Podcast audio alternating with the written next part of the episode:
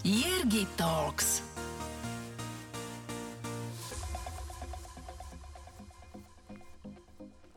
Rodak z Liptovského Mikuláša. Absolvent obchodnej fakulty Ekonomickej univerzity v Bratislave. Od začiatku pracovnej kariéry sa realizuje v sektore zdravotníctva. Zasvetil ju zdravotnej poisťovni Dôvera, kde nastúpil v roku 2003. Z klientského pracovníka na pobočke v Bratislave sa postupne vypracoval na vedúceho odboru vonkajších vzťahov a neskôr na vedúceho odboru Európskej únie. Už dlhé roky stojí na jej čele. Predseda predstavenstva, generálny riaditeľ Dôvera zdravotná poisťovňa Martin Kultán.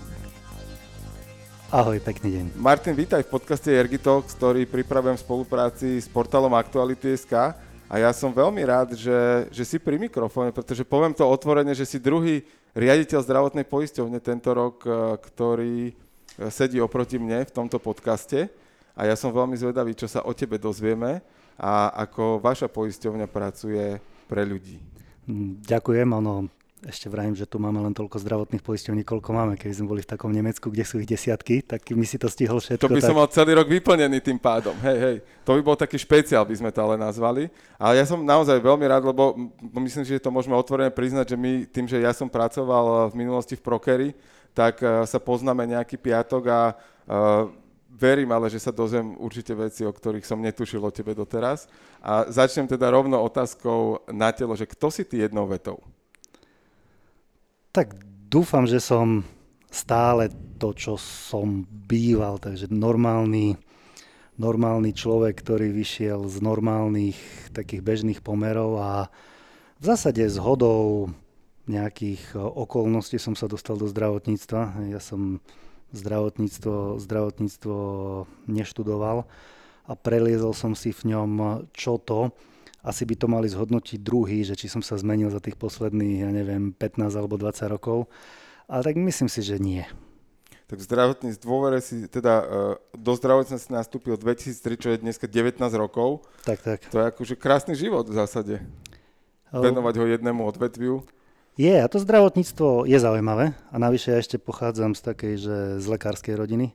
Otec, mama, brat, sestra, lekári. Ja som síce medicínu neštudoval a to, že som skončil v zdravotníctve je dosť náhoda. Že ja som končil školu v 2002 a to bolo predsa len trošku iné obdobie ako dnes, že ak si dobre pamätám, tak vtedy nezamestnanosť bola nejakých 19 alebo 20% Chvála Bohu, dnes sme na číslach, ktoré, alebo dnes realita je skôr opačná, že, že sa alebo absolventi si vyberajú, hľadajú. Vtedy v zásade sa bralo prvé, čo bolo, a, alebo prvé priateľné, čo bolo. A tak to bolo pre mňa aj v prípade, v prípade dôvery. Čiže tak som do toho vhúpol do zdravotníctva a moc som o tom sektore, okrem tých možno toho, čo som poznal z rodiny, nevedel a odvtedy som tam.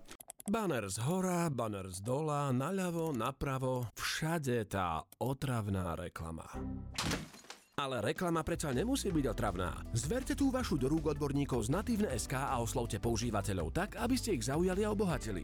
Vaše posolstvo si radi prečítajú či vypočujú desiatky tisíc potenciálnych zákazníkov, ktorí denne navštevujú najpopulárnejšie slovenské online magazíny. Nechajte si ušiť natívnu reklamnú kampaň presne na mieru.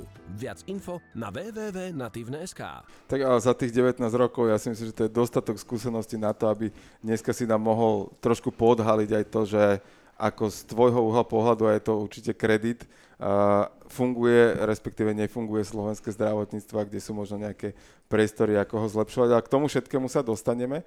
A ešte taká druhá otázočka, ktorú by som mohol nazvať rubrikou, ktorú, ktorú posluchači už poznajú, a to je otázka, že aké sú tri slova, ktoré ťa najviac charakterizujú? Tri slova. Myslím, že pokoj. Alebo tak, taký, taký, že kľud. Potom myslím si, že taká čestnosť alebo transparentnosť dlhodoba. A, a dúfam, že je taká, že pohoda. Tú pohodu môžem potvrdiť určite, lebo tu z teba vždy bolo cítiť, keď sme sa stretli a čestnosť a pokoj v zásade potvrdzujem, lebo nemám inú informáciu, že by to bolo inak.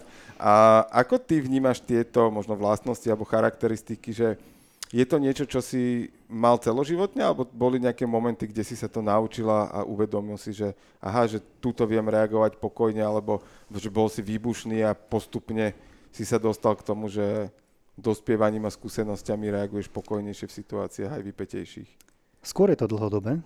Skôr je to dlhodobé, že, že nikdy som nepatril medzi nejakých výbušných alebo nejakých, nejakých nervákov, čo niekedy je dobré, ale tak ja tam, ja tam nie som a mm, ja som rád, keď človek nejak tie svoje základné, ani nie že vlastnosti, ale svoj charakter nemení. Lebo myslím si, že keď to chce meniť, tak je to skôr také umelé. Proste aký raz človek je, tak taký aj dlhodobo ostane a tie svoje úplne základné vlastnosti jednoducho dobre môže niečo potlačiť, ale úplne tú svoju prirodzenosť e, nikdy nezmení. Takže v tomto, v tomto som rád, keď je to, keď je to také stabilné a dlhodobé. Mhm. Ako ty si vnímal detstvo v e, horách v Mikuláši a školu tam? Ako si v tomto fungoval? Tam podľa mňa v Mikuláši lyžuje každý. Predpokladám, že, že tiež si mal vzťah k horám a, a prírode. To som nadobudoval tak postupne, aj, že v tej strednej, počas tej strednej školy alebo neskôr uh, príroda, je, príroda je pekná. Uh, rád tam chodím, rád tam chodím dodnes. Ale ja som, ja som uh, aj základnú, aj strednú školu absolvoval v Liptovskom Mikuláši a ja som sa snažil byť vždy v, takým, v takom tom normálnom svete, že vtedy vznikali rôzne matematické triedy alebo triedy zamerané na cudzie jazyky, všetko možné.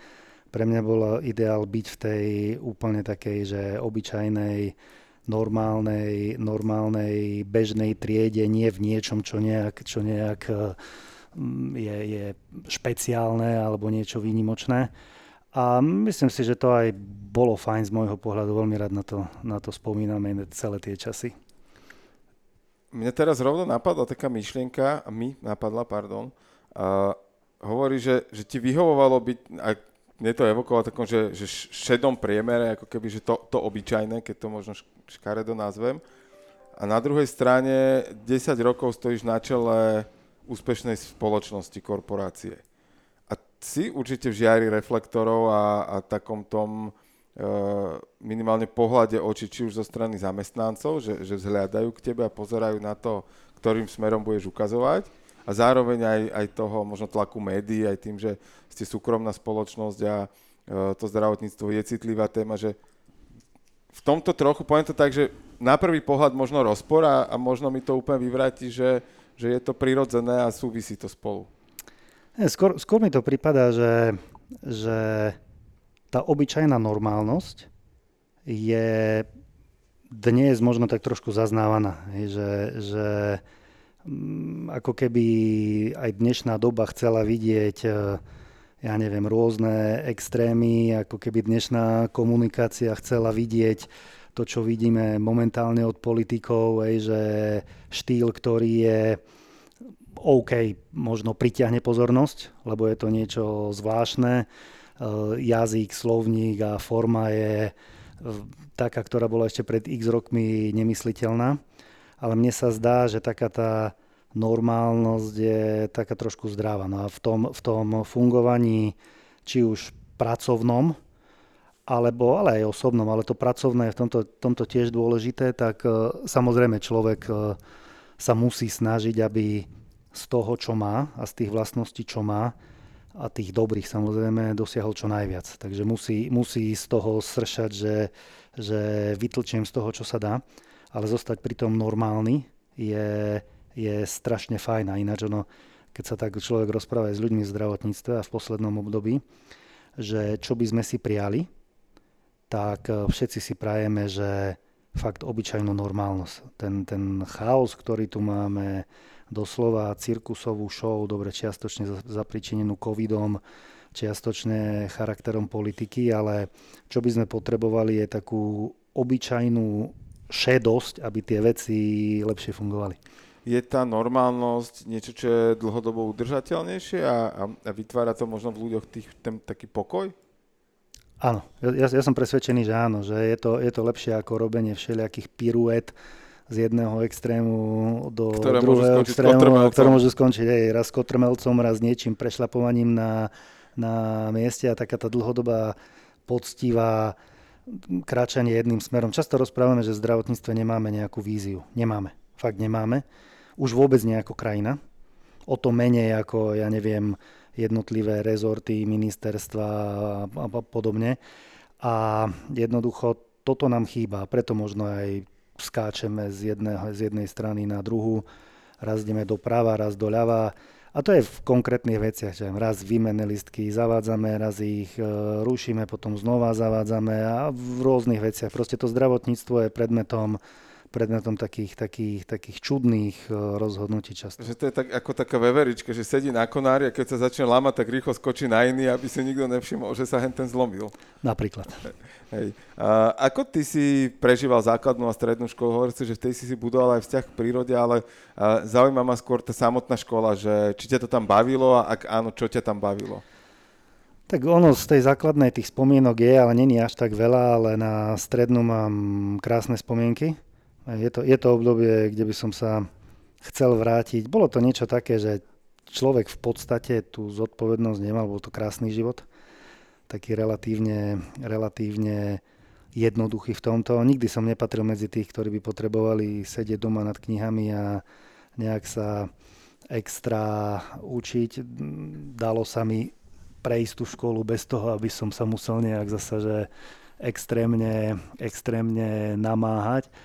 A bol čas, hej, bol čas na všeličo možné. Teraz pri práci a pri deťoch sem tam ten čas trošku na rôzne aktivity chýba, ale to množstvo času, niekde som minule počul, že ako je dobré sem tam sa aj nudiť a mať, mať priveľa času a vlastne hľadať, že ako ho vlastne človek ide využiť tak si človek som tam povie, že tak ten návrat do tých, do tých čias by nemusel byť zlý. To bol taký bestarostný život. Ja som to teraz tým, že nahrávame v čase začiatku školského roka o pár dní po, tak, tak uh, sme to s kamošom rozoberali, že jeho syn išiel do prvej triedy, do školy a tak on ho tak akože pripravoval, že to bude v pohode, že akože iná škôlka trošku, už sa budú aj niečo učiť a v zásade týmto ho viedol a my sme si tak zaspomínali, že koko, že stredná škola, základná škola, že to, že total beautiful life, že totálne bezstarostný, že ja si nepamätám na jeden problém, ktorý by som tam mal riešiť. No, ono, ono, ono ani ja, ja, nie som ten, ktorý by ani dnes mal nejaký stres, ježiš, čo bude o rok, čo to bude vôbec, o dva, čo hej. bude o tri, čo bude o 5 a čo bude o 10.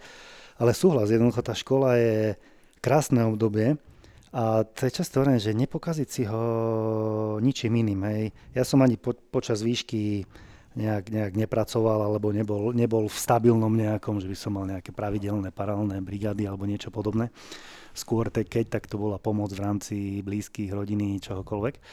Ale, ale hej, treba si užiť to, tre, treba jednoducho to obdobie mať, hej, že nebyť už počas vysokej školy de facto zamestnaný alebo počas, počas konca strednej, pretože, pretože to ešte to náročné potom príde. Celý život potom. Mne sa v poslednej dobe začalo stavať, uvedomil som si to na sebe, že ja ak si nedám program cez víkend, že ho nemám nalinajkovaný, tak ako ho mám cez týždeň, v zásade od rána do večera pomaly nabuchaný, kde tu nejaké akože voľno na to, že dobre, toto nie je pracovné stretnutie, ale idem s kamošom na dlhší obed a, a je to taká príjemná debatka, ale určite inšpiratívna ale normálne som sa prichytil pri tom, že keď na víkend nemám program, že nemám tam, že bicykel, alebo že ideme niekam na výlet ako rodina, alebo niečo, že mne sa nechce vstať v zásade v sobotu, že, že mala príde, skáče mi po hlave, tak akože chvíľu sa pohráme, ale, ale nejak akože nemám takú tú vnútornú energiu a potom už keď sa tak akože vymotám a preberem a najem, tak už vymyslím, že dobre, tak poďme niekam, že nech nesedíme len tak doma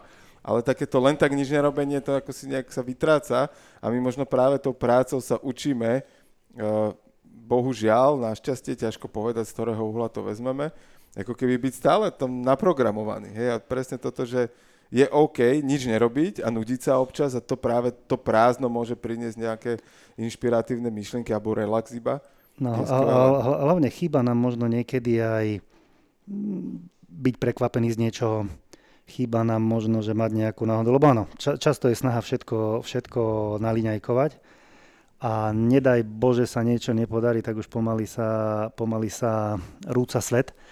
A či, či je to už pri niektorých veciach, ktoré zmenili, ja neviem, technológie, keď človek niekedy odišiel na 2-3 týždne preč a nikto o ňom nevedel, tak čo pohoda, že ni, nič sa nedeje. Človek, sa dve hodiny čo, nehlasíš? Človek nemal stres, áno, dnes keď sa človek nehlasí, že volal som ti a do dvoch hodín není odpoveď, tak uh, jednoducho čo sa deje, tak to, tak to býva aj v práci, hej, že prečo na ten mail ešte, ešte nie je odpoveď a chýba nám trošku takéto, takéto uh, prijatie toho, že nie všetko je vopred naliňajkované a že nie všetko sa bude vyvíjať tým smerom a keď to potom ľudia nepochopia, tak to môže priniesť aj nejaké že nepríjemné sklamania. Áno, áno. Čiže ty odpo- odporúčal by si viac flexibility zaradiť do života, že počítať s tým, že veci, aj keď sú naplánované, sa môžu diať inak? No to je jedna vec. Druhá vec, ono. Pripustiť aj to, že existujú veci, ktoré sú možno náhodile. Pripustiť to, že nie všetko je konšpirácia, ktorú skladal niekto, neviem kde, že jednoducho takto to vyšlo pripustiť a uvedomiť si to, že strašne veľa vecí, ktoré sa dejú, sú zmesou eh, všelijakých emočných rozhodnutí, niečo, čiže keď náhodou niečo nevyšlo, tak tu sa nespojili nejaké temné sily, čo dnes spoločnosti, spoločnosti celkom dosť vidie. Čiže, čiže jednoducho, jednoducho pripustiť eh, eh, v živote aj ten, ten pekný pocit náhody a prekvapenia. Ako ty si vnímal vysokú školu? Tam už to bolo iné ako na tej strednej, že už si k niečomu vedel, že chceš inklinovať. My spomínali obchodnú fakultu. Tak ono, ono, na výšku som sa dostával tak, že nebol som úplne nejak presvedčený, že kde chcem ísť a je možné, že tá ekonomická univerzita vyšla aj tak jemne vylúčovacou metodou že to také čo, všetko, čo, všetko, čo všetko človek, že toto moc nie, na technické veci nie, OK, matematika celkom že fajn, tak som skončil tam, ale nie, nemal, som, nemal som ani predstavu, keď som končil školu, že ja neviem, chcel by som skončiť v bankovníctve, alebo chcel by som skončiť, ja neviem, v zahraničnom obchode, alebo chcel by som skončiť niekde.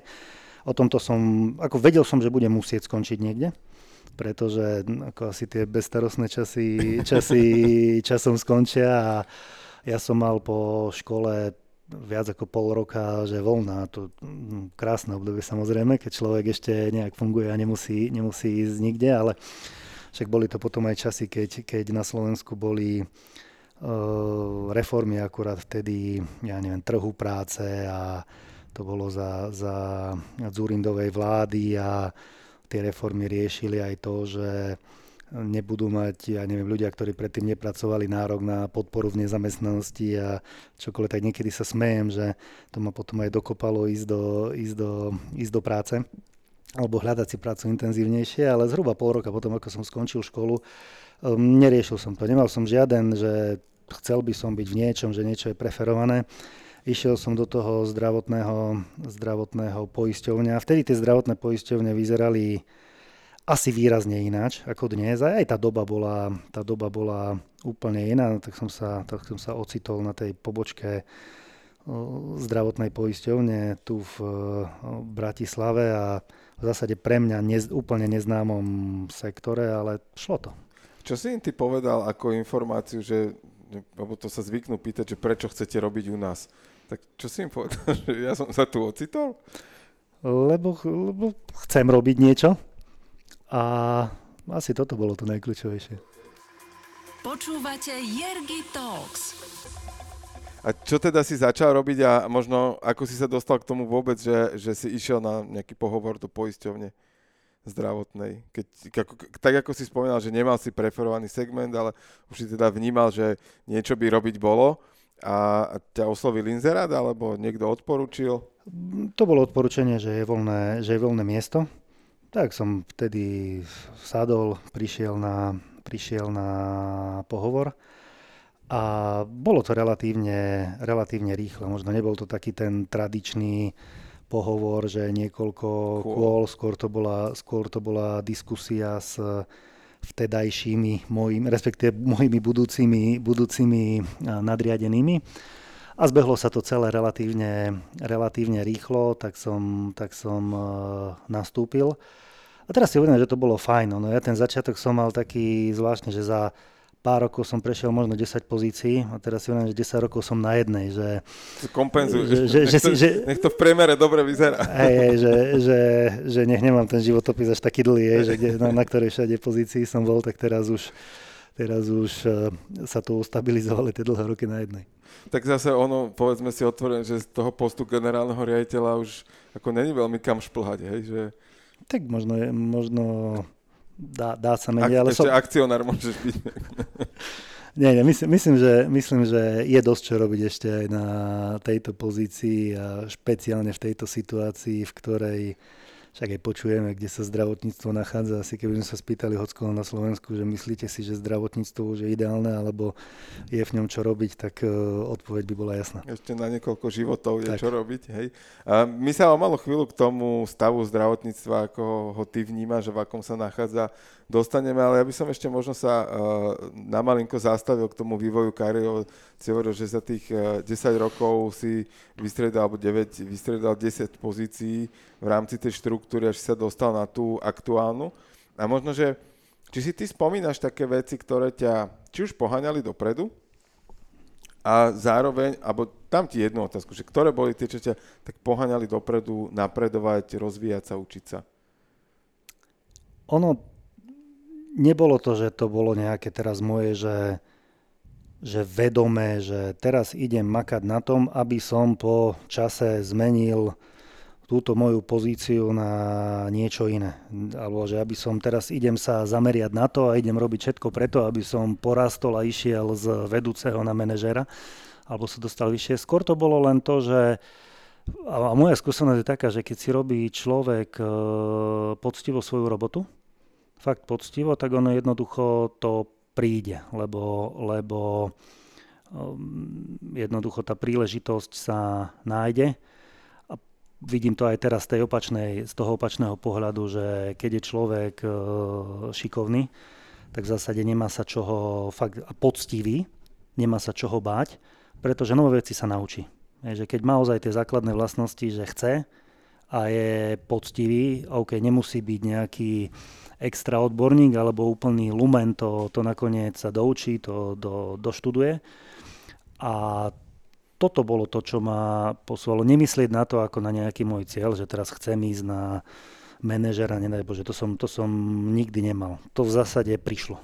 Čiže robil si to tak, že robím najlepšie to, čo mám robiť a niekto nad tebou si to všimol a keď bol priestor, tak ti ponúkli, že, alebo ty sa prihlásil, že tuto sa uvoľnilo, tak chcem sa posúvať ďalej. Presne tak, presne tak, presne tak. neriešiť to nedaj Bože mať akože nejaký jasný cieľ, že tu idem hlava, nehlava, aby som sa dostal, dostal niekde vyššie, ale jednoducho poctivo si robiť svoje a tým pádom si to niekto všimne alebo niekto bude vidieť, že tá moja robota je dobrá, ak by nebola, tak ostanem tam, kde som, alebo možno, možno idem niekde preč.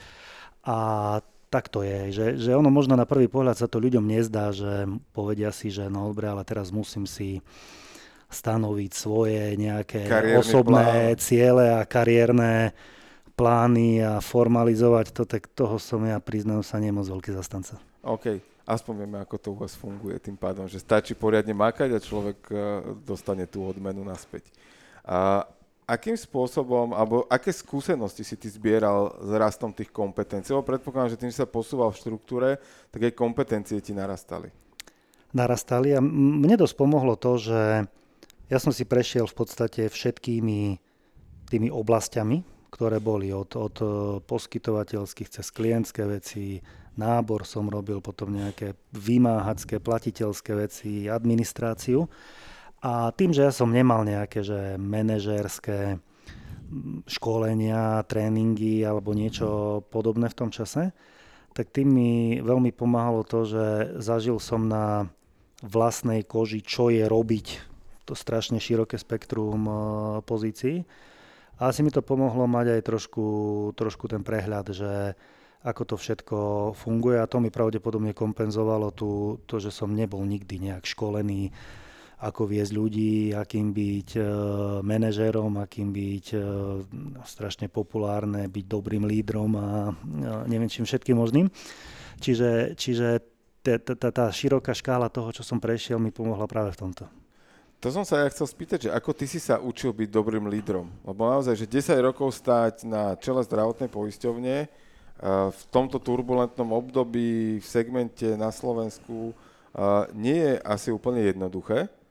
A už vôbec, že zostať 10 rokov na tej istej pozícii a teraz je asi jedno, že či to je generálny riaditeľ, obchodný riaditeľ alebo šéf pobočky, ale, ale už 10 rokov byť na jednej pozícii je určite znakom toho, že tú prácu robíš dobre a si aj pre, ten, pre tú spoločnosť lídrom. A z toho, čo rozprávaš, tak vyzerá, že to tak akože prirodzene si sa naučil, ale máš možno ty v hlave alebo nejakú myšlienku toho, že uh, takto by som sa chcel správať, že videl si na niekom nejaké správanie, alebo si to odpozoroval, že ako sa k tebe správali, alebo v iných spoločnostiach, že, že takéto vzory, keď si spomenul, že nebol si na školeniach a keby týmto smerom ťa to nebralo? Tak asi áno, ono, ono, aj keď človek si možno viac zapamätá, že ako by nechcel, aby keď videl nejakú negatívnu skúsenosť, vôbec to nemuselo byť v práci, mohlo to byť, keď si šiel vybaviť niečo do, ja neviem, do nejakej, akejkoľvek, akéhokoľvek obchodu a keď videl, že ako bolo voči nemu správané a zle, tak jednoducho nechce, aby on takto sa správal voči, voči druhým, ale skôr je to to, že predsa len, či chceme, či nie, človek e, trávi v práci značnú časť života. Ja, podľa mňa je úplne prirodzené a ľudsky normálne, že chce, aby to bolo v pohode. Chce, aby vzťahy na pracovisku boli, boli v pohode. E, mňa človek úplne prirodzene chce, aby mal spokojných klientov, aby jednoducho neriešil konfliktné veci. A jednoducho to bol ten nejaký ten, ten, ten eh, motivátor, aby človek sa aj dobre cítil. Možno, možno aj kúsok toho takého egoizmu, že no nechcem ísť do práce, kde viem, že sa budem s niekým hádať a vzťahy sú nejaké napäté. Čiže to, to, to, je, to je prvá vec. Druhá je, že možno uvedomiť si, že ľudia fakt sú rôzni. Hej, že není to o tom, že teraz každý bude ako ja a kto není ako ja, tak ho budem považovať, nedaj Bože, za nejakého čudáka, zmen sa, zlepší sa v tomto.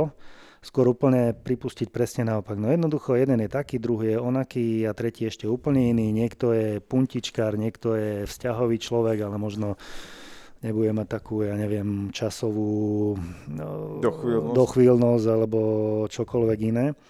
A jednoducho, jednoducho akceptovať to a rešpektovať to, lebo gro ľudí nechce zle.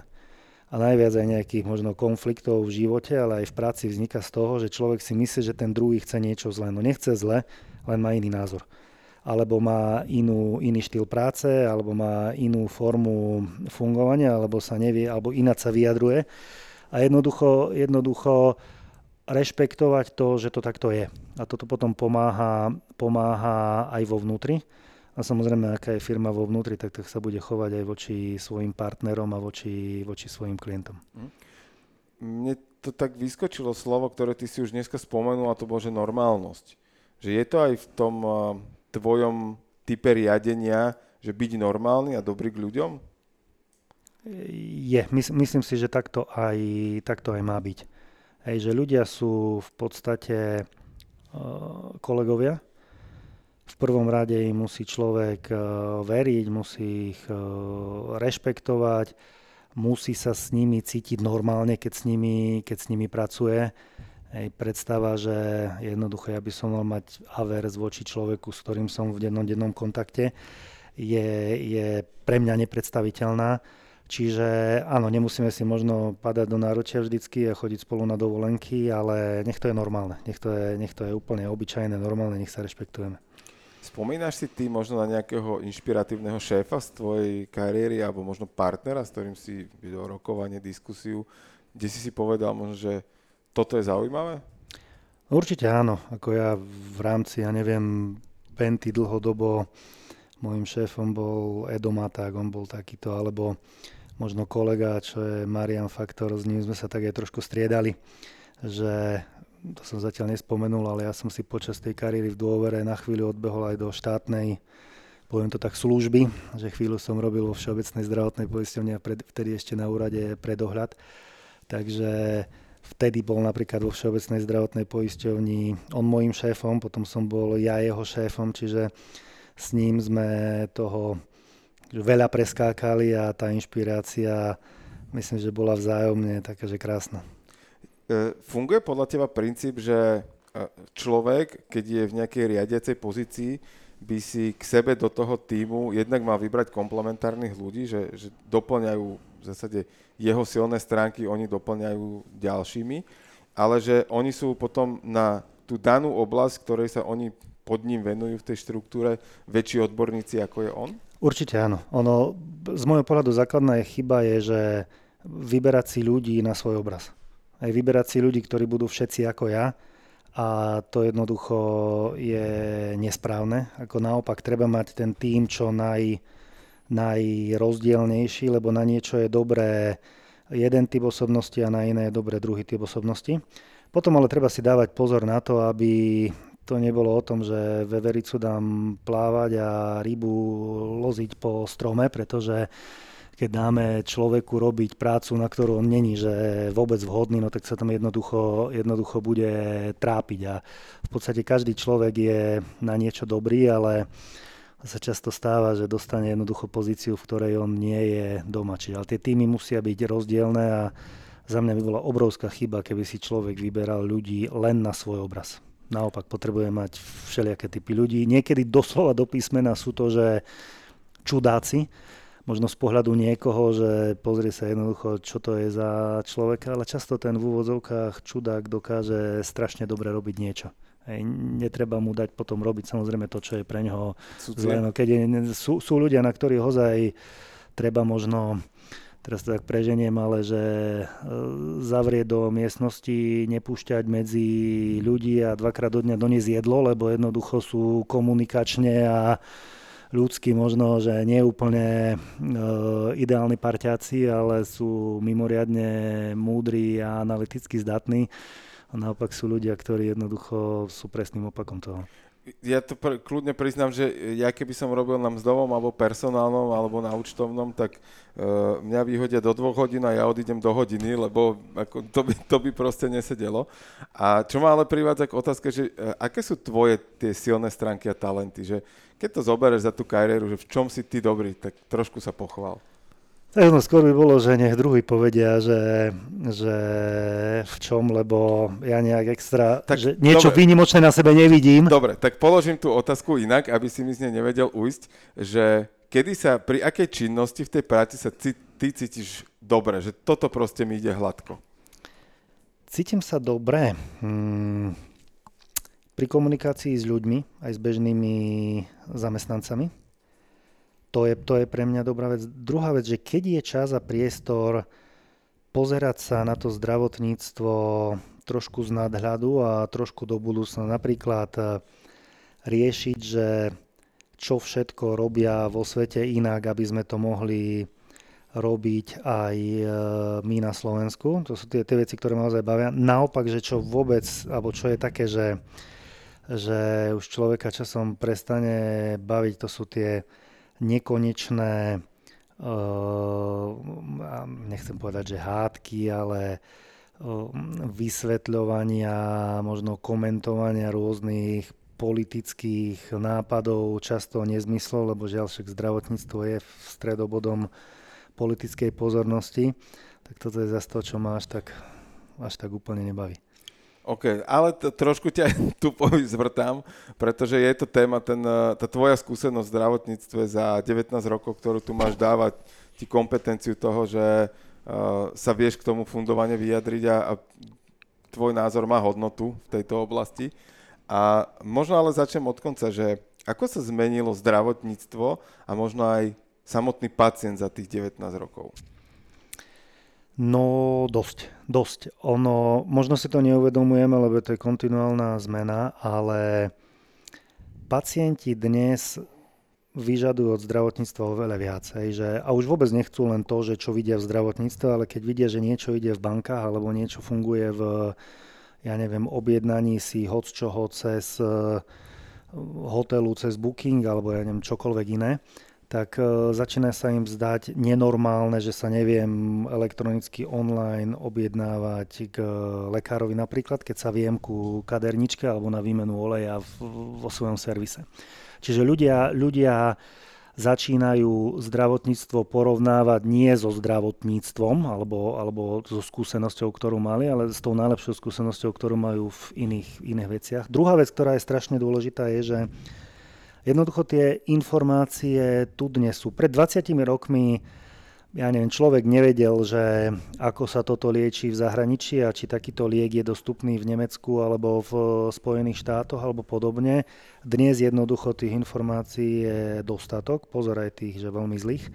Čiže či je pacient, ťažko povedať, či je informovanejší, lebo k tomu, že je informovanejší pribúda aj to, že je často dezinformovanejší a jednoducho konzumuje úplne nesprávne informácie ale jednoducho tých informácií je enormne viac. Je, je, je ich enormne viac a asi by to vedeli potvrdiť aj lekári, ktorí sa s tým dennodenne vzdela- stretávajú. Keby som si prijal vzdelaného pacienta, ale žiaľ nevedie to len k vzdelanému, k vzdelanému ale pacientovi. Nie, nie, aby absolvoval akože Google univerzitu. Tak, tak, tak. tak. A, a takto, ona je dobrá aj Google univerzita, ale keď si človek vyberie dobré a garantované zdroje a žiaľ toto nemáme nejako, nejako riešené. Kým príde liek do no, bežnej nejakej to, že človek ho dostane v lekárne alebo môže si ho kúpiť, je tam kopec klinického skúšania všeličoho možného, regulácií, kontroly a je to celý proces. Ale keď človek si chce pozrieť, že ako liečiť, neviem, pásový opár, tak nájde od dobrých informácií na webe až po úplné, úplné nezmysly a není tam nejaký taký, že štempel, že toto je oficiálna lekáren, tak viem, že tu som dostal nejaký garantovaný liek, takže to, toto, toto tam ja. V, tom, v tomto sa to zdravotníctvo a pacienti zmenila. Ešte jedna vec, no Slovensko objektívne zbohatlo, Sloven, a nie len Slovensko, a iné krajiny. Potom, po tom prechode uh, a potom novembri 89, jednoducho tá situácia bola ťažká, ale tá situácia ľudí sa zlepšila. Jednoducho, čím ľudia sú bohatší, žijú viac v blahobite, netrápi ich, že či budú mať zajtra čo jesť a ako zaplatiť účty, tak e, jednoducho zdravie a starostlivosť o neho sa dostáva niekde vyššie. Že, že už to není len ten nejaký reaktívny, že keď náhodou niečo sa stane, ale u mnohých ľudí to zdravie je, je silná hodnota. Ten COVID nám ešte ukázal jedno, že v podstate mať dobré zdravie a mať dobrú imunitu je celkom fajn. Hej, že, že ešte o mnoho viac sa to vtlačilo do, do nejakých, nejakých uh, tých, tých myslí ľudí a tým pádom, tým pádom ten pacient už ďaleka nie je pacient spred 20 rokoch. A zdravotníctvo na to musí reagovať. A posledný možno taký, taký trend je pred 20 rokmi alebo pred 30 to zdravotníctvo bolo, netvrdím, že výlučne, ale takmer výlučne riešilo, alebo z výraznej miere riešilo akutné choroby. To znamená, to zdravotníctvo riešilo, niečo sa stalo, infarkt, zlomená ruka, vyriešilo sa to. A teraz to zdravotníctvo rieši, a za chvíľu na Slovensku to bude tiež možno 70-80%, už nebudú akutné choroby, o ktorých ani nevie, ako ho človek liečia. No, do, doviezli ho do nemocnice, niečo mu tam spravili rýchlo, zafačovali, dobre vyriešené.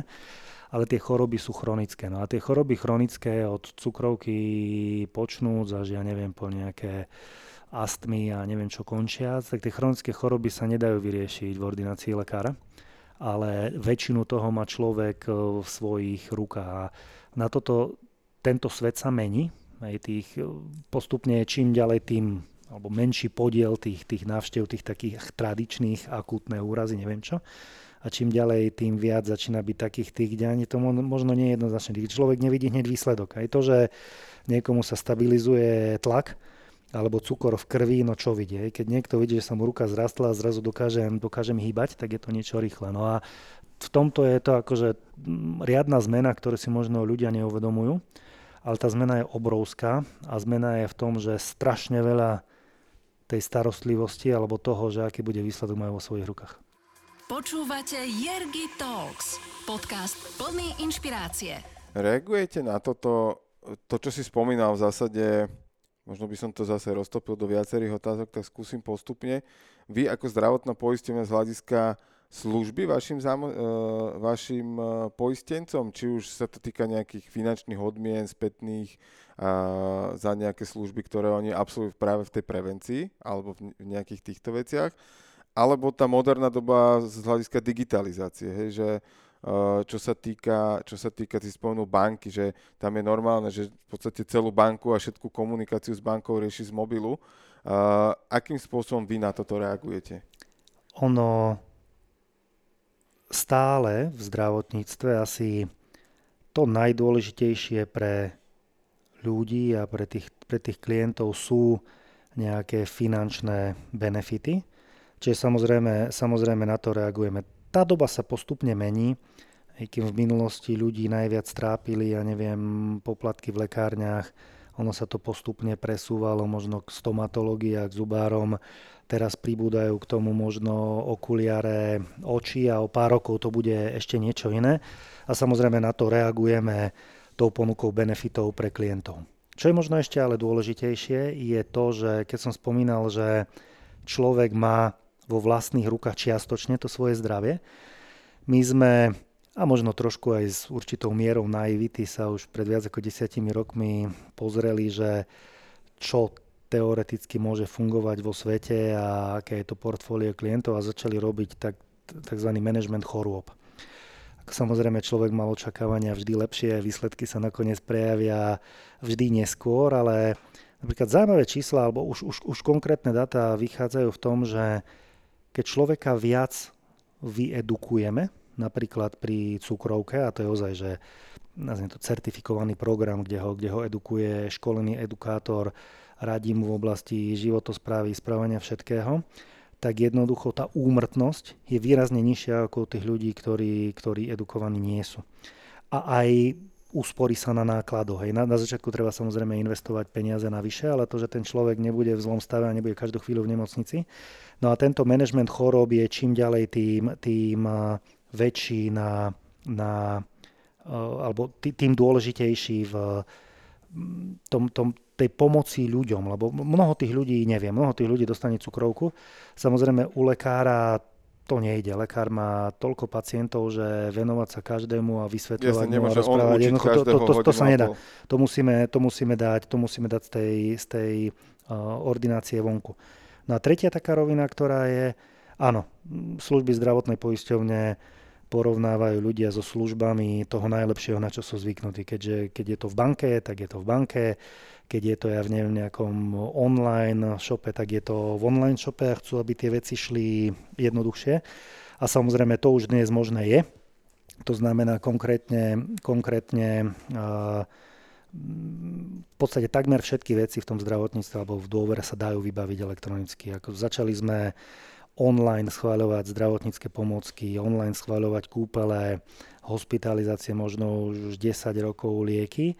A to sú veci, ktoré možno ešte nedávno boli nepredstaviteľné, že ako sa to dá vyhodnotiť, schváliť, ale pre ľudí aj ten čas v zdravotníctve hrá rolu a tieto služby dôležité sú. Skôr, čo ma štve, je to, že niekedy, keď dnes sa dá na pár klikov zmeniť zdravotná poisťovňa, a je to dostupné online, cez mobil, nazvime to, že normálnymi, modernými spôsobmi v eh, tejto dobe, tak eh, sú snahy napríklad obmedziť to a pomaly na to, aby človek eh, zmenil zdravotnú poisťovňu, chcieť, aby bolo niekoľko notársky overených podpisov. Toto ja sa chcel spýtať, lebo ja som to zachytil nedávno, že, že ten je na nejaký návrh zákona, ktorý má prísť do parlamentu a mne to príde také ako, že cestovanie v čase, ale tým opačnejším smerom, ako by sme si želali, že toto nás vráca do minulosti, ten, ten návrh. No, no, keď to poviem veľmi zjednodušene, on to bude sa zdať až absurdné,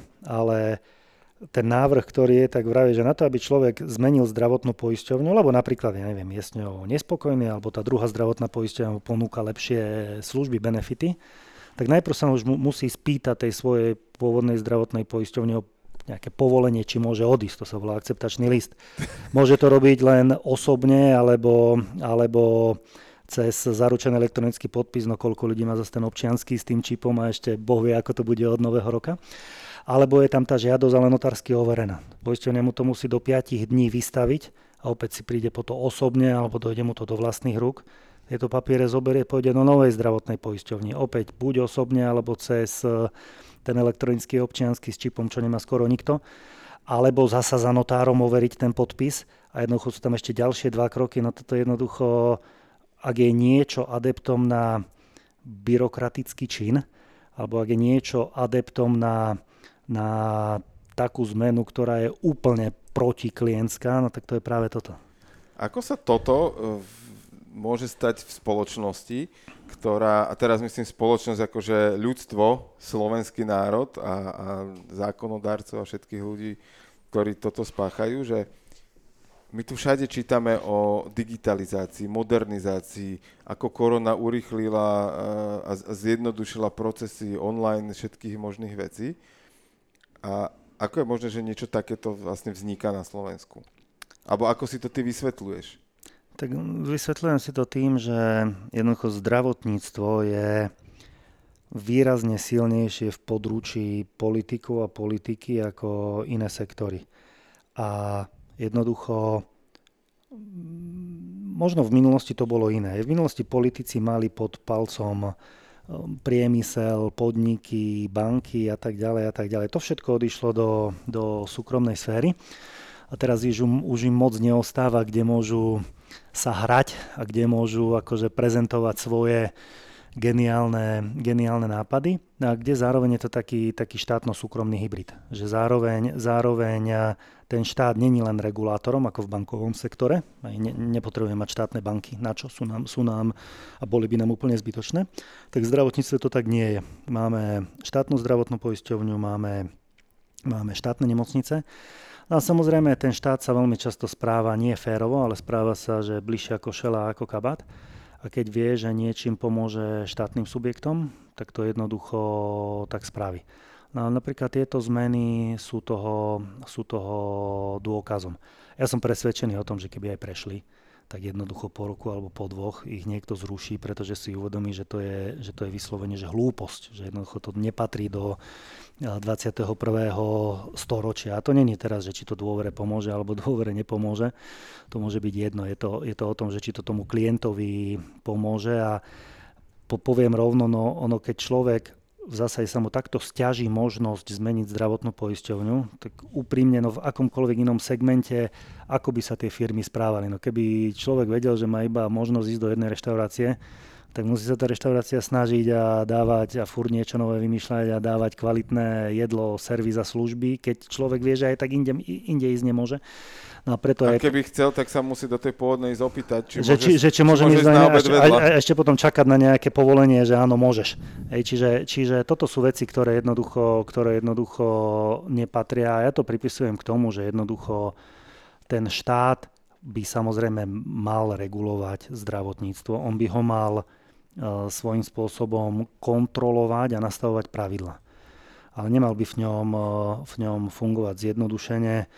E, svojho času to povedal a paradoxne ľavicový, ľavicový alebo tretia cesta sa to volala, Tony Blair v Anglicku, že štát, má viac veslo, štát by mal menej veslovať, viac kormidlovať. Hej? Že on má vravieť pravidla, kde ideme, ale on nemá vykonávať tú činnosť. Hej? Štát nemusí vlastniť nemocnice, štát nemá vlastniť poisťovňu, štát nepotrebuje vlastniť výrobcov liekov, štát nepotrebuje e, vlastniť, ja neviem, a vyrábať e, bedrové klby a štát nepotrebuje, ja neviem, robiť e, sanitky a vyrábať auta pre sanitky, lebo jednoducho o mnoho lepšie to spravia súkromníci, ale stále to je nejaká tá, taká predstava, že štát tam má byť zbytočne.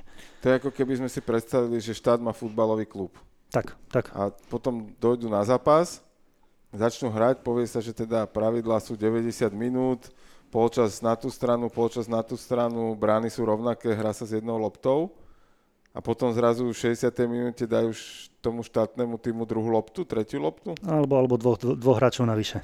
Hej, čiže, čiže potom, sa, potom sa ťažko funguje. A to, to, to sa dnes tu deje napríklad, eh, napríklad v prípade, v prípade financií pre sektor, tak eh, počas posledných dvoch rokov takto štát musel štyrikrát zachráňovať Všeobecnú zdravotnú poisťovňu. A jednoducho presne tak, bolo, bolo dohodnuté, že na rok bude takýto balík peňazí a všeobecná sa samozrejme dostala do, do mínusu a štát ju musel zachraňovať jednoducho, aby, aby neskolabovala, aby, aby nemusela ísť do ozdravného plánu alebo do nutenej správy. A z môjho pohľadu, okrem toho, že je to na prvý pohľad nefér, no tak ne, nedá sa hrať tak, že jeden tým má 11 eh, futbalistov a druhý dostane v polčase ďalších troch navyše. Jednoducho to nejde. Ale z môjho pohľadu je taká trošku neúcta, lebo na Slovensku je to tak, že štát platí poistné za tých, ktorí si to nemôžu dovoliť platiť. To znamená deti, mamičky na materskej, dôchodcovia, študenti, nezamestnaní ľudia v hmotnej núdzi čo je takmer 60% obyvateľov Slovenska. A štát za nich platí žalostne málo. Jednoducho, aj keď sa porovnáme s Českou republikou, tak Česi sú ďalej už len preto, že napríklad za také, takéhoto občana štát na Slovensku zaplatí cez 30 eur ale v Čechách je to takmer 80. Jednoducho z toho si môžu v Čechách dovoliť lepšie oceniť lekárov, sestry, mať k dispozícii viac liekov a tak ďalej. Tak ďalej. No a štát sa ešte v priebehu toho rozhodol, že no dobre, ak si tí dôchodca, dieťa poistený v štátnej zdravotnej poisťovni, tak jej dáme peniaze navyše ale tým ostatným nedáme. A samozrejme povinnosti ostávajú rovnaké. Všetky poistenie musíme zabezpečiť úplne jednému každému klientovi rovnakú zdravotnú starostlivosť. Čiže z môjho pohľadu je to taká, taká neúcta k tomu občanovi? K tomu občanovi, k tomu konkrétnnemu dôchodcovi alebo k tomu konkrétnemu, konkrétnemu študentovi alebo dieťaťu, že on teraz dostane na svoju zdravotnú starostlivosť e, menej peňazí, ako keď je v tej štátnej zdravotnej poisťovni. A zároveň ale od tej štátnej zdravotnej poisťovne nedostane nič navyše. Čiže jednoducho tie peniaze sa v úvozovkách stratia v systéme. Ako to robíte vy, že dokážete to zdravotníctvo alebo teda tú zdravotnú poisťovňu spravovať tak, že hospodárite rozumne? No, no sú tam tri oblasti. Tá prvá je, že ako peniaze do zdravotníctva prúdia.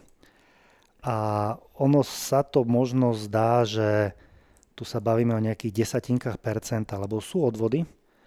A ide o to, že koľko z tých odvodov, ktoré sa platia zdravotná poisťovňa do, vyberie od ľudí, lebo mm, ja neviem, ešte ešte keď sa povie, že ten na ten človek má zaplatiť 70 eur, to neznamená, že ich zaplatí. No a tu už 1% znamená milióny eur. Keď do zdravotníctva ide niekde takmer 6 miliard eur, tak e, to 1% už znamená desiatky miliónov, desiatky miliónov eur. Čiže efektívne tie peniaze jednoducho vyberať, aby sa nestávalo to, že špekulantov máme neúplne málo, ktorí sa snažia vyhýbať plateniu odvodov. Samozrejme, niekedy je to nelegálne, ale pozrieme sa, teraz rozprávam o tej, o tej nelegálnej, nelegálnej forme. Takže to je prvá časť. Druhá časť a tá najdôležitejšia je, že ako sa manažujú náklady na zdravotnú starostlivosť. Už som to spomínal pri spomínanej cukrovke. Mm ale podobný príklad je prevencia.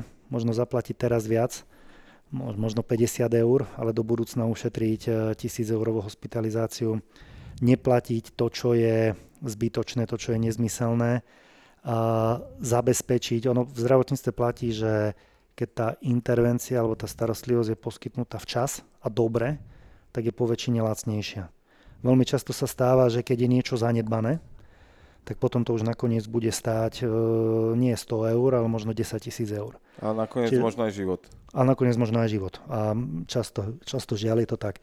Čiže tá zdravotná poisťovňa sa musí snažiť, aby odhaľovala tieto veci. A ono, zdravotná poisťovňa je často skôr vnímaná ako taká, ktorá len škrta.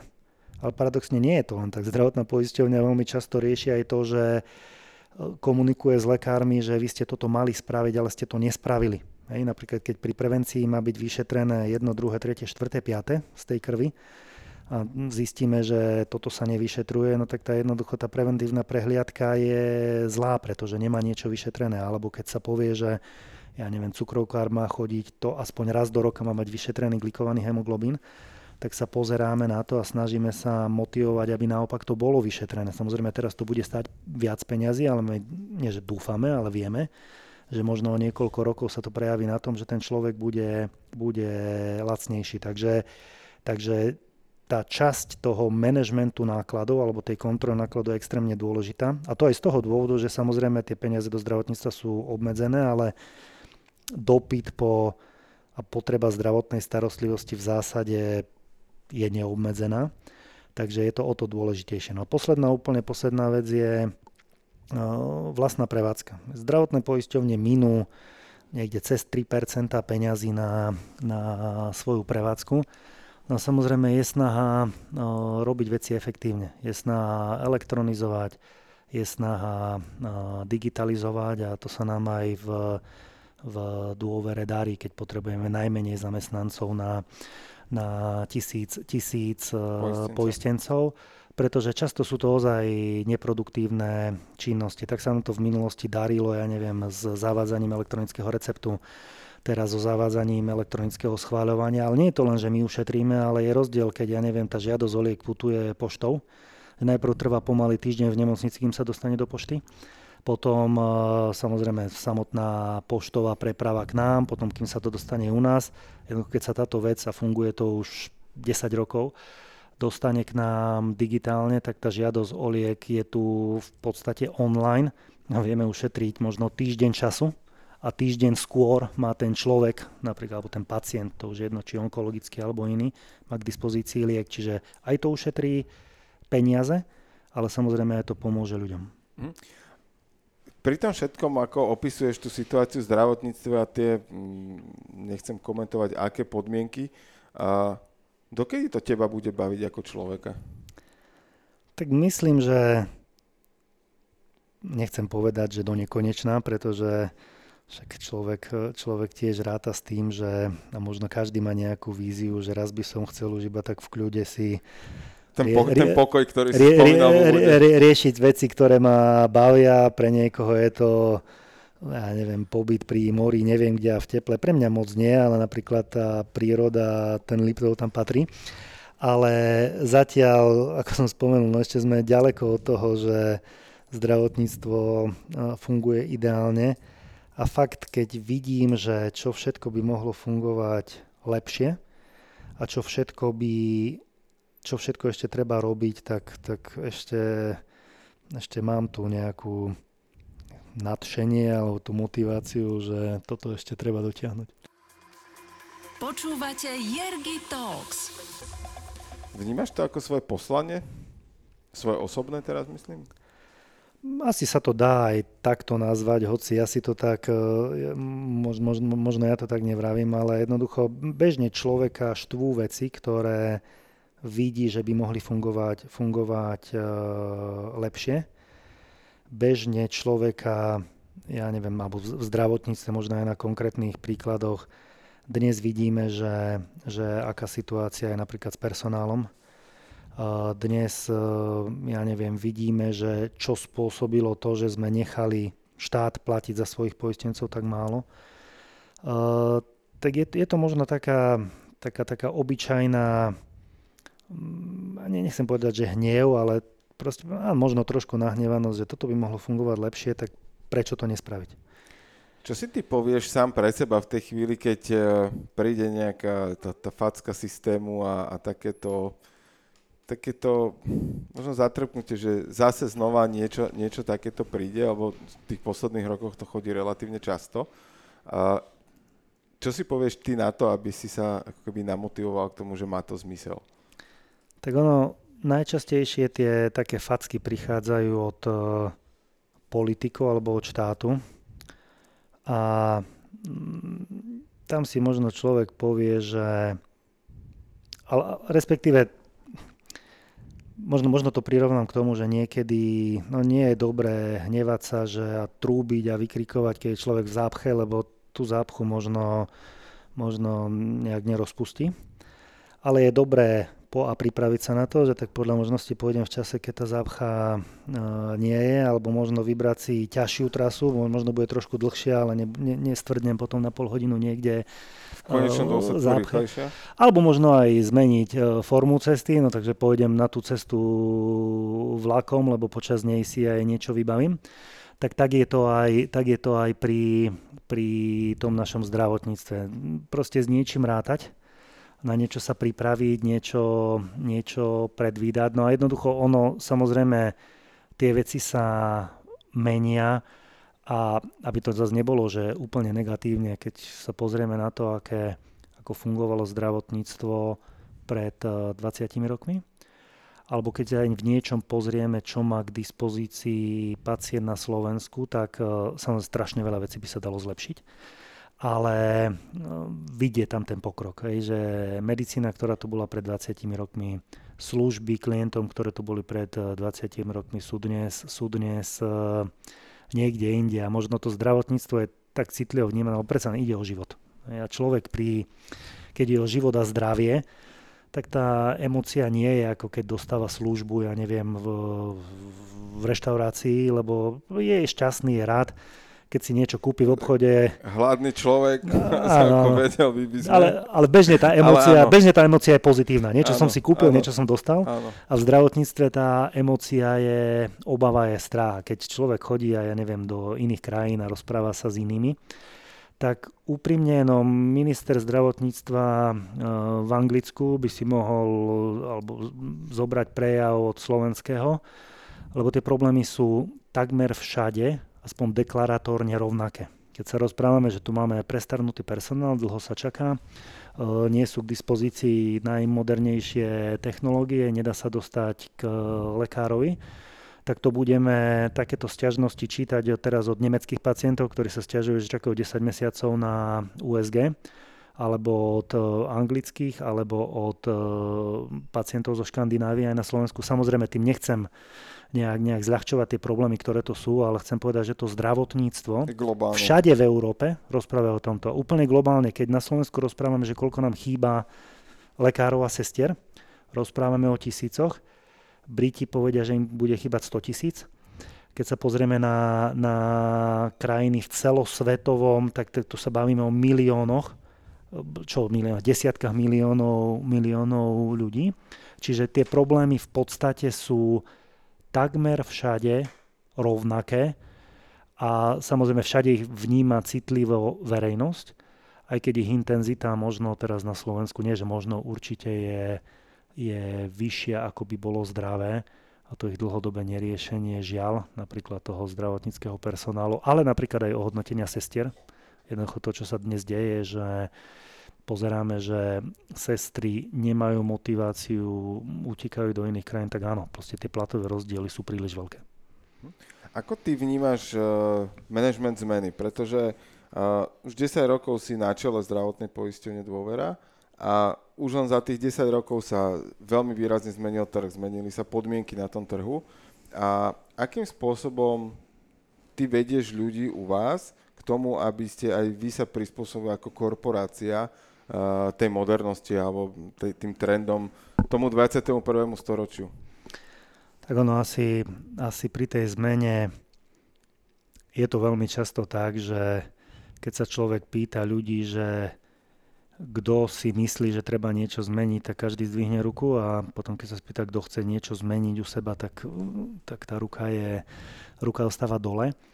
Ale ono jednoducho tá základná vec je, že nejaká poctivosť pri tom, pri tej zmene. Druhá vec je, že niekedy aj nenaletieť na príliš e, akože zaručené trendy, ktoré prídu a robiť zmenu len preto, že teraz to je úplne uh, moderné a jednoducho meniť uh, veci, lebo príde niekto a prikáže nám ich. Ale čo, čo mne ešte pomáhalo je, Jednoducho treba sa inšpirovať a treba sa inšpirovať v krajinách, ktoré to robia dobre.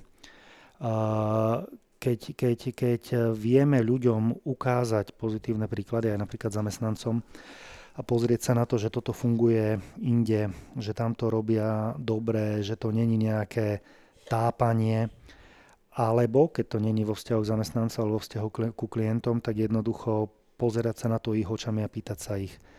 Není podstatné to, čo si myslím ja, to som si musela ja dosť dlho nejak vtlkať do hlavy, že ja nie som asi úplne najlepšia vzorka. Podľa seba nemôžem povedať, čo potrebuje klient v zdravotnom poistení, pretože keby sme to robili tak, že robíme to, čo si myslím, že je správne, tak asi, asi nie, nie, že asi určite by to bolo veľmi zlé. Jednoducho, tu treba mať trošku tú, tú pokoru a pýtať sa a pozerať sa na to ich očami. Ako možno ja som do toho často sklzol, že si poviem, že ja myslím si, že toto by bolo dobré pre klientov alebo toto by bolo dobré pre lekárov. Ale nie je podstatné, čo si ja myslím, ale čo si myslia oni. Uh-huh. A bolo to posledné, alebo je to posledné obdobie posledných uh, dvoch rokov uh, korony, ktorá tu prehrmela. Už sme sa možno tú poslednú zimu nejakým spôsobom aspoň trochu naučili s tým fungovať. Uh, nejakým obdobím, z ktorého ste sa aj vy ako spoločnosť niečo poučili alebo naučili a možno aj zmenili? Mm, určite áno. Ono asi tak chaotické obdobie tu nebolo už dávno, aj keď nechcem povedať, že nebolo nikdy, pretože možno málo kto si pamätá na najmä finančný chaos, ktorý tu vládol nejakých 20 rokov dozadu, keď každý dlžil každému poisťovne, často platili po 100, 200, 300 dňoch a, a samozrejme veľa ľudí na to už zabudlo. Ale keď sa pozriem za tých posledných, na tých možno posledných 20 rokov, tak uh, takýto chaos tu nebol a taká nesystémovosť a také raz doľava, raz doprava, potom dopredu, dozadu a točenie sa dookola. A aj preto, a to je úplne zhoda medzi všetkými, že čo by najviac zdravotníctvo potrebovalo, je, že stabilita. No a určite nás to naučilo možno aj to, že veci, ktoré človek považuje za úplne nepravdepodobné, a si povie, že ale to není, to racionálne toto nemôže byť. Videli sme to napríklad počas ja neviem, covidu s testovaním, očkovaním a No, ja neviem, potom s všetkými nápadmi štýlu lotérií a podobných vecí, že človek na to nie je pripravený, lebo si povie, že, to racionálne to, to, to, to, to sa nemôže stať. No a niekedy treba byť pripravený aj na scenáre, ktoré sú jednoducho málo pravdepodobné. A treba sa pripraviť na to, že niekedy treba na to reagovať a jednoducho naučiť sa s tým, naučiť sa, naučiť sa s tým žiť. A druhá vec, čo je, je, že Veľmi často sa ukazuje, že mnoho vecí, ktoré, ja neviem, projekty, ktoré človek skúšal a potom, potom aj nevyšli, uh, lebo z akéhokoľvek dôvodu, tak nakoniec sa ukázali ako potrebné. Ja neviem, možno, možno príklad telemedicíny. Uh, pred covidom, to bola vlastne v zásade taká aktivita, ktorá bola niekde taká na hrane toho, že či je povolená, alebo je legálna, alebo nie je legálna. Zrazu prišiel uh, covid a chvála Bohu, že sme ju tu mali alebo spomínaný elektronický recept, tak mohol si človek povedať, že že na čo to budeme robiť keď, ale zrazu prišiel COVID a ukázalo sa, že jednoducho to zachránilo strašne veľa vecí, pretože aspoň tie lieky dokázal človek dostať aj na diálku. Takže možno také ponaučenie, že niektoré veci, ktoré možno sa aj neuchytia v bežnej praxi, lebo jednoducho možno nebol priestor, alebo možno štát to nechcel, alebo bolo to zakázané reguláciou, tak potom do budúcna človek ako keby našiel. Že to, z toho šuflíka to potom tak Z toho šuflíka to, to vyskočí a potom hej, hej. Perfektné. A kde ty zbieraš inšpiráciu pre tvoj život? Fú, no asi človek ju najviac zbiera v uh, svojom okolí. Hej, že s tým, čo sa stretáva, to je najmä v tom, v tom uh, v tom osobnom živote. No a pokiaľ ide o pracovný život, tak e, tam asi je strašne veľa šikovných ľudí, všelikde, na Slovensku, mimo Slovenska, vo firme, kolegov, ktorých keď človek e, počúva, tak sa dokáže inšpirovať vo veľa veciach, pretože ja si často vravím, že, že v podstate bolo by hrozné, ak by som mal byť ja ambíciu byť múdrejší ako ktorýkoľvek z mojich kolegov. Oni budú vždy múdrejší, každý v tej, v tej svojej oblasti. Moja taká, čo by malo byť mojou hlavnou činnosťou, im nejak, keď sú nejaké polena pod nohami, tak ich zbierať a dávať ich preč. Takže, takže je strašne veľa šikovných ľudí, kolegov, u ktorých sa človek inšpiruje. Hm? Ako ty relaxuješ? relax. Čo to je? Počkaj, zálobíš No ale nie, práve že, práve, že, práve, že ono niekedy je také, že človek nemá času na relax, ale ono musí to mať a každý človek eh, má nejaký relax. Pre niekoho to je práca, pre mňa, pre mňa práca úplne nie, ale, ale mm, rád sadnem sem tam na bicykel, rád sa prejdem niekde do hôr, rád idem na záhradu a trošku sa tam povrtam alebo okolo domu. To sú asi také tri najčastejšie formy u mňa. Keby si dal tip na nejakú prechádzku v prírode? Ako, u, mňa by to bol pravdepodobne Liptov a Tatry a ideálne skoro ráno, keď tam ešte nikto nie je v lese. Tak áno, v Tatrách e, počas leta podľa mňa tam sa nedá veľmi ísť na, na pohodovú prechádzku, alebo to ale dá. O 5. E, ešte, o 5. Aj skôr. Aj skôr. Aj skôr, ale ešte stále je veľa lokalít, kde, kde, kde zase toľko ľudí nebude. OK, tak to mi dáš potom offline tipy, aby sme tam všetkých neposlali, ďakujem. A stíhaš tie možno čítať knihy alebo nie, niečo takéto? Knihy až tak nie. Čo tak, tak si často pustím hudbu, aj keď pre mňa je tá hudba možno taký skôr podmas, že mám ju zapnutú v kancelárii pri práci. Často je to pre mňa taká akože izolačná vrstva, aj, že jednoducho, jednoducho, keď ju mám pustenú, tak nevnímam ten šum toho okolitého sveta, sveta ďalej, lebo hudba ma od toho, od toho trošku, trošku odizoluje. A z tých kníh, keď tak sú to možno také cestopisy, mapy, sprievodcovia a podobné veci, to sú, to sú také veci, ktoré ma bavia. Fantázia. Uh, aké máš sny? No také, že si, ak sú to tie sny, ozaj sny, že, že či si ráno niečo pamätám, čo sa mi snívalo, tak nie, ale keď sú to sny, ktoré, čo by som chcel dosiahnuť tak. a, a tak opäť dve roviny. Jedna tá, tá odborná, alebo to je, to, je, to je z toho zdravotníctva. Jednoducho, aby si a najviac, najviac asi predstaviteľia štátu uvedomili, že v zdravotníctve je strašne veľa šikovných ľudí medzi lekármi, riaditeľmi nemocníc, sestrami, ale aj ľuďmi vo farmabiznise, poisťovniach a aby, si, aby ich jednoducho nechali robiť veci. Oni vymyslia strašne veľa dobrých, rozumných a múdrych vecí. Aby sme nesmerovali k tomu, že ja štát som ten najmúdrejší a ja to zadirigujem a tak to bude. No a čo sa týka môjho um, akože osobného, teraz povedzme um, nepracovného, tak um, áno, ja mám rád taký, takú tú pohodu, takú tú nejakú bezstarostnosť, tak nech je čo najviac. Ja ti želám, aby sa ti to plnilo aj jedno, aj druhé. A ďakujem ti veľmi pekne za rozhovor. Milí poslucháči, pri mikrofóne v podcaste Ergitalk ste počúvali Martina Kultana, riaditeľa poisťovne Dôvera. Ďakujem krásne. Daš sa. Jergi Talks vám prináša Jerguš Holéci v spolupráci s Aktuality SK.